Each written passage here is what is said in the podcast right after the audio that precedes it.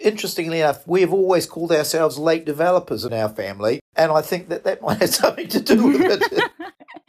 well, I'm 27, so yeah. hopefully things will... Well, there's hope yeah. for you, yes. I'm yes. 30, I'll yeah, be a millionaire. You, yes. yeah. yeah, yeah. My name is Jess, and this is Go ADHD, an idiosyncratic mess of a podcast. I have got a very special guest with me. It is my lovely father. Thought I'd talk to my father about what it was like growing up undiagnosed with ADHD. So, without further ado, let's get cracking. It must have been quite a surprise when you finally diagnosed yourself and realized actually that, you know, what was what you thought was just kind of your personality was actually kind of like a condition. What did it kind of feel like, I guess, when I got diagnosed? It was it kind of that that eureka moment. Well, I wouldn't say that. It was more a gradual dawning. We'd never heard of ADHD or ADD or anything like that when I was growing up. I came to the conclusion, um, mm-hmm. probably when I was about 18 or 19, that I was slightly different to my contemporaries, certainly in terms of, of how I um, how I functioned, uh, you know, as a student, as it were. I knew that I found some things really difficult, and yet other things I was able to sort of dive straight into. I struggled, to be honest, at university because I couldn't concentrate on the subjects unless they absolutely fascinated me. And then if I found a subject absolutely fascinated me, I suddenly got the top grades. Uh, I feel invincible. I can rule the world. And then I go back to where I was before. And I thought, this can't be right. There's something wrong with the way that I'm thinking. Why is this the case? I'd come to adapt my way of thinking and my way of behaving. And in a way, you almost forget what it was like when you were a young person, when you're an adolescent. And it was getting reminded of all that, which I found really interesting because it was like a series of light bulbs going off. Oh, yes, sort of type of thing. So that was quite entertaining. Yeah, because we were having this conversation and we were discussing various things and kind of like, oh my gosh, yeah, this is exactly the same for both of us. Yep. It seems to me to be a bit like a spectrum. For example, some of the things that you mention are completely alien to me. It's not something I've ever experienced, and some of the other things are completely bang on. Um, Dad, I have got some facts which I thought you might find interesting. Yeah. So I thought I'd read them out one third to one half of parents with ADHD will have a child with the disorder. Mm-hmm. So there are gen- gen- uh, genetic character. I can never say that word. There are genetic characteristics. Characteristics. Yes. Yep. Thank you. there are genetic characteristics that seem to be passed down. If a parent has ADHD, a child has more than a 50% chance of having it. Well, I've got two sisters, and one of them's got it as well. Mm. And I'm, I'm sure my dad had it, and I'm sure his mum had it as well. I, th- I think my grandmother is an interesting case because she was always seen as a bit flighty. And my grandfather used to get really frustrated with her because he was brought up on the island of Mauritius by his father, who was an alcoholic.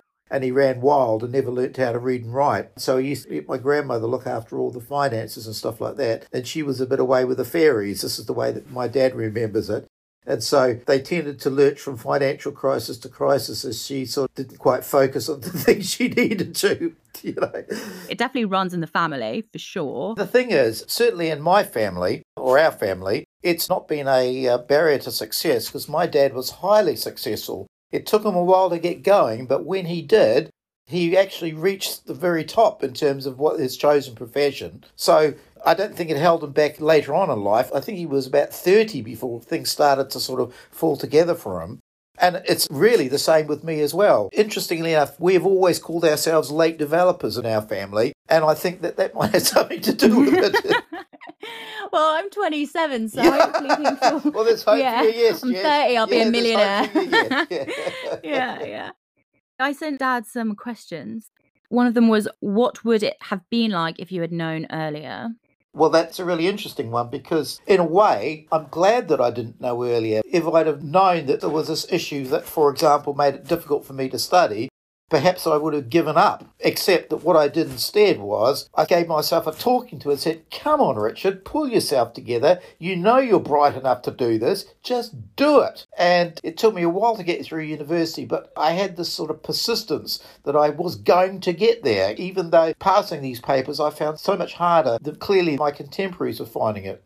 So for that reason, I'm in a way I'm pleased I didn't find out. if I was just diagnosed now, then who knows what it'd be like, or if I diagnosed myself, I guess, like you but did. For me, it wasn't so much a diagnosis as an explanation for why there were things that I thought were slightly weird about myself and made me slightly different from everybody else. An explanation as to why this was the case, but it's fine. It's still a factor in my life now. One of the things that I know, if I've got something that I've tasked myself to do, I do find it really hard to get going on the task, actually get out there and starting it, right? But once I start it, I will actually go without food, without sleep, for hours and hours and hours, long past what normal people consider sensible to finish it. But it's really weird. Once you actually get focused on something, it's just remarkable the concentration you can bring to bear on it. Yeah, I mean, absolutely. Like when I'm focused on something, it, it's it's crazy. It's crazy like that because you know once you're in like the zone, it's really hard to break break out of. Absolutely, it's all about being in the zone, and being in the zone is a really really nice place to be Yeah. mentally. It's difficult to Mhm. describe it. It's sort of it feels like you belong there, you know, and it's somewhere I always Mhm, crave to go back to. Yeah. But for some reason, it's really hard to start it. But once I do, it's brilliant. Yeah, I guess a lot of the time people completely perceive ADHD as a negative, and I actually think that the deficit part of it is kind of archaic in that extent because we can focus. That's the thing. I mean, perhaps sometimes I can focus too much on the wrong things, but it's harnessing that, and you can get that through time, through your life. Is that right, Dad? Well, over the years, I've learned to train myself to do that because obviously I had to survive in the big wide world. And I have managed to do that. I mean, particularly as I qualified as a lawyer, I had to have some basic skills which enabled me to function as a lawyer. But they took me a long time to learn so that I could function in that way. Somebody with this condition, the career in the law is not an obvious place you look, although attention to detail again is something that is a factor. I don't know you can train yourself to do the things, or pretty much train yourself to do the things you have to do to sort of survive on a day by day basis. Although your mother still gives me a hard time about forgetting to turn off lights and stuff like that. I always know where my keys are now because I've got a special place for them. But I still keep the intense focus, which I love. I just love that so much, being able Yeah. to sort of completely immerse yourself in something. Yeah, it's our superpower, isn't it? It is, absolutely. So, Dad tends to hyper focus on certain things. What What are those things, Dad? when I find something that I'm really interested in, I will get involved in it to the nth degree, to the stage where I sort of make myself, an inverted commas, a world's expert on it. So, for example, I'm very much into a certain type of vintage car. I'm now the club go to person for any information, knowledge, or stuff about those particular cars because I've got so seriously into it. Yet, other things, if they don't interest me, I, I literally cannot be bothered with them. you heard of ADHD before I was diagnosed? And what was kind of your stereotypical view, your idea of it? If I had any perception of it at all, it was hyperactive boys in the classroom, sort of running around, running riot, jumping up and down, that sort of thing. So I was initially quite surprised that my sort of quite placid daughter had it. Jess, Well, you weren't a maniac, Jess. You never were a maniac. You weren't hyperactive in that sense, although you had a habit of wandering off, which used to drive your mother crazy when you were little. It sort of started to say, oh, I can see now. It dawned on me gradually. There's such a big stereotype out there. Yeah, yeah. That's what I'm like really most annoyed about because even now, Yeah. Googling ADHD, it just comes up with like one stereotype and it can be kind of frustrating because you feel Yeah. like you're not really included in it. And so people Yeah. don't really know Yeah. about it. And I think maybe that's one of the issues with it is people tend to characterize people with this as all having exactly the same characteristics, where in fact you don't. That you and I are quite different is about taking risks in activities. I remember you as a kid going on the ride of the back of a jet ski and going faster, faster, faster to the guy that was taking you around. Whereas I would, there's no way you would have got me on anything like that. So it's not the same. Everybody is different. We knew you were a little bit different, Jess, because you always were a bit of a risk taker. Yeah, I love that stuff. I loved it. I remember going to a theme park and crying when I couldn't get on any of the rides because I was too small. And people were like, oh, she's scared of the roller coaster. I'm like, I'm not scared. I want to go on. yeah, yeah, yeah. I remember my heart being in my mouth as you ran across the road to catch the bus on one particular occasion. Yeah. Okay, so I've got another one for you. Yeah. What tricky situations slash decisions can you now pinpoint as being a result of your ADHD? I was always a little bit sort of slapdash and careless. In 1966, and I remember knocking over a whole bottle of ink in a classroom, and I remember teachers saying, "Oh, for goodness sake, oh, you know, and I remember thinking to myself, this was because I wasn't focused on what I was doing. That was the first inkling that I had that perhaps I was a little bit peculiar. But one of the other things I noticed is difficulty keeping quiet, speaking out of turn. Oh, very much so. In meetings, I had to really bite my lip. That was something I had to learn. When I was at school, in particular, we used to get voted on our class councils. They used to have one election every term and the kids being respectful of the brighter kids did well in the exams. And then I used to always be on class council for the first term. But because I could never keep my bloody mouth shut and I just talked and talked and talked, I got voted off on the second and third terms. and, then, and then they forgot about it over the summer holidays and I came back on again. This was such a marked thing and it, it took me a while to recognise that myself. And once I did, I learned to sort of tone it down. But it takes you years to actually get that sort of level of self knowledge, you know? So, what would you say to like the skeptics out there? So, the people who don't think ADHD is real and it can be cured. Why do you want to cure it? Because I think that it's just a different way of thinking. And one of the things about what makes a human being so successful is we are such a diverse bunch. And as an employer, when I was working, I'm retired obviously now, you know, I used to look for people to complement other people in the workplace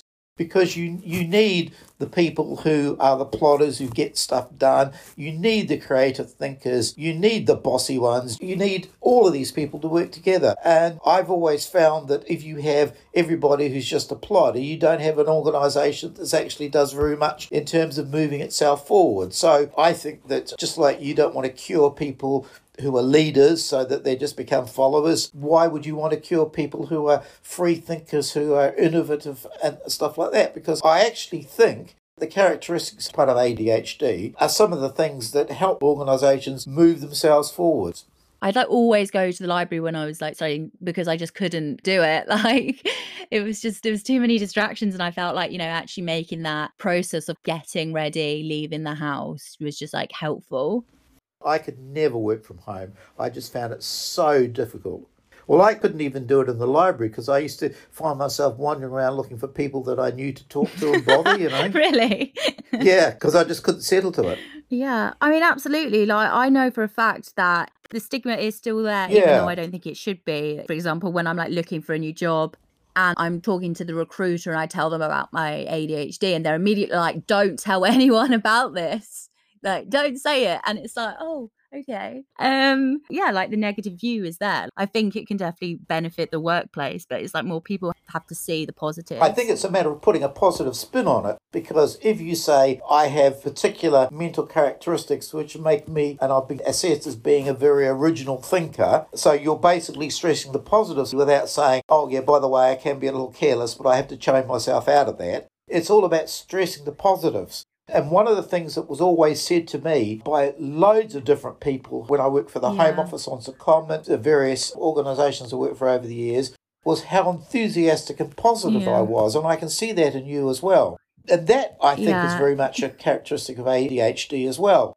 the fact that even if things should be really getting you down because life can be pretty shit, people with ADHD remain positive and they don't let stuff get them down. You might say it's a failure of imagination. you don't sit thinking, oh my, oh, woe was me, though this is going to happen. And I think that's a hugely important thing. And I wouldn't trade that for all the tea in China. If I could take medication to make me normal and I lost that feeling, I wouldn't want to do it. I find it so hard to multitask. My flatmates are trying to talk to me. I was like, I can't do more than one thing at once. Can't break my concentration. Um, it's a struggle, but I mean, I'm glad when you said about the older you get, the more you learn how to come up with strategies and stuff because I definitely feel like I'm still learning 100%. It's a work in progress, I guess. When you're concentrating on something and other stuff happens, it's like noise in the background, mm-hmm. right? So, for example, if I'm concentrating on something and your mother continues to talk to me about mm-hmm. other things, I find that intensely irritating. Mm-hmm. It's sort of something I've learned how to control as well.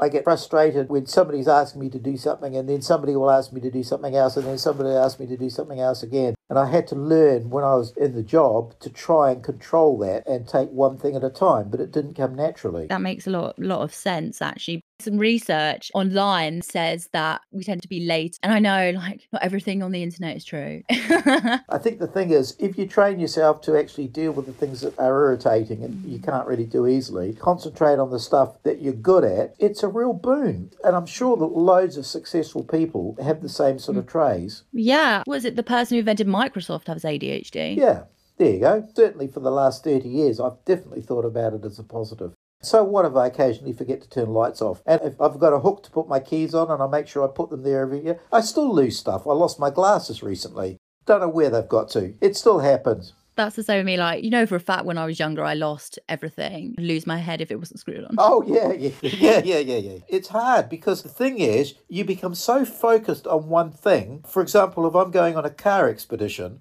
I have to really concentrate hard at the end of the day when I'm tired to remember to pick up all my tools because the number of tools Yeah, I've lost because I get tired and my brain just wants to shut down. And I have to really say to myself, you are going to mm. regret this if you don't wander around and check that you've picked up all your tools because your brain's telling you, I just want to go to a corner and just curl up because sometimes the actual thinking process is actually quite tiring. Yeah, absolutely. And When people were just like, oh, yeah, just do it. It's like a mental process. It's not easy to remember things. Yeah, Like. I've lost Yeah. so many things.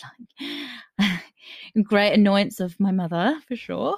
Well, several passports, several mobile phones, lots of keys. But hey, you know, the world hasn't ended, has it? That is correct. That's a nice way of putting it. It's been very frustrating for me, but Yeah, yeah. I've got two pairs of keys now. That's definitely improved. Yes. Yes, it's great. It's all about just buying loads of the same stuff. It will get better though. Fingers crossed, eh? Fingers crossed. Do you have anything you want to talk about, Dad, or ask me? Do you find that as the years go by, it's changing for you? Or do you still feel very much the same way as you did when you were first diagnosed? How old are you? About 16 or 15 or 16? No, Dad, I was like 13. I was like 12 or 13. Well, I think obviously because I was diagnosed as a child, right now I'm in a different situation. I feel like it's still very difficult for me day to day. I, don't know, it's not massively changed. It's changed in the way that I'm more kind of open with it. I've definitely noticed more of a stigma now than I did before, but I am slowly getting better at not losing things, that's for sure. And I am trying to train myself in various ways. And I like notice now, I notice more what is to do with my ADHD so I can kind of pinpoint examples. So it makes it easier for me to manage overall. It's tricky. It's tricky, but you know, I think that well, my friends and also Marlon, God bless him, he has to put up with a lot. Like they're very accepting. People who know how to support you. When I was 27, I was still very much in the grip of it. I had sort of started to see some of the positive aspects of it starting to assert themselves. So the best is yet to come, Jess. Thank you so much for my special guest. It's been a pleasure talking to you about this, my darling. Big pat on the back for doing this socially distanced. Well, anything's possible, isn't it?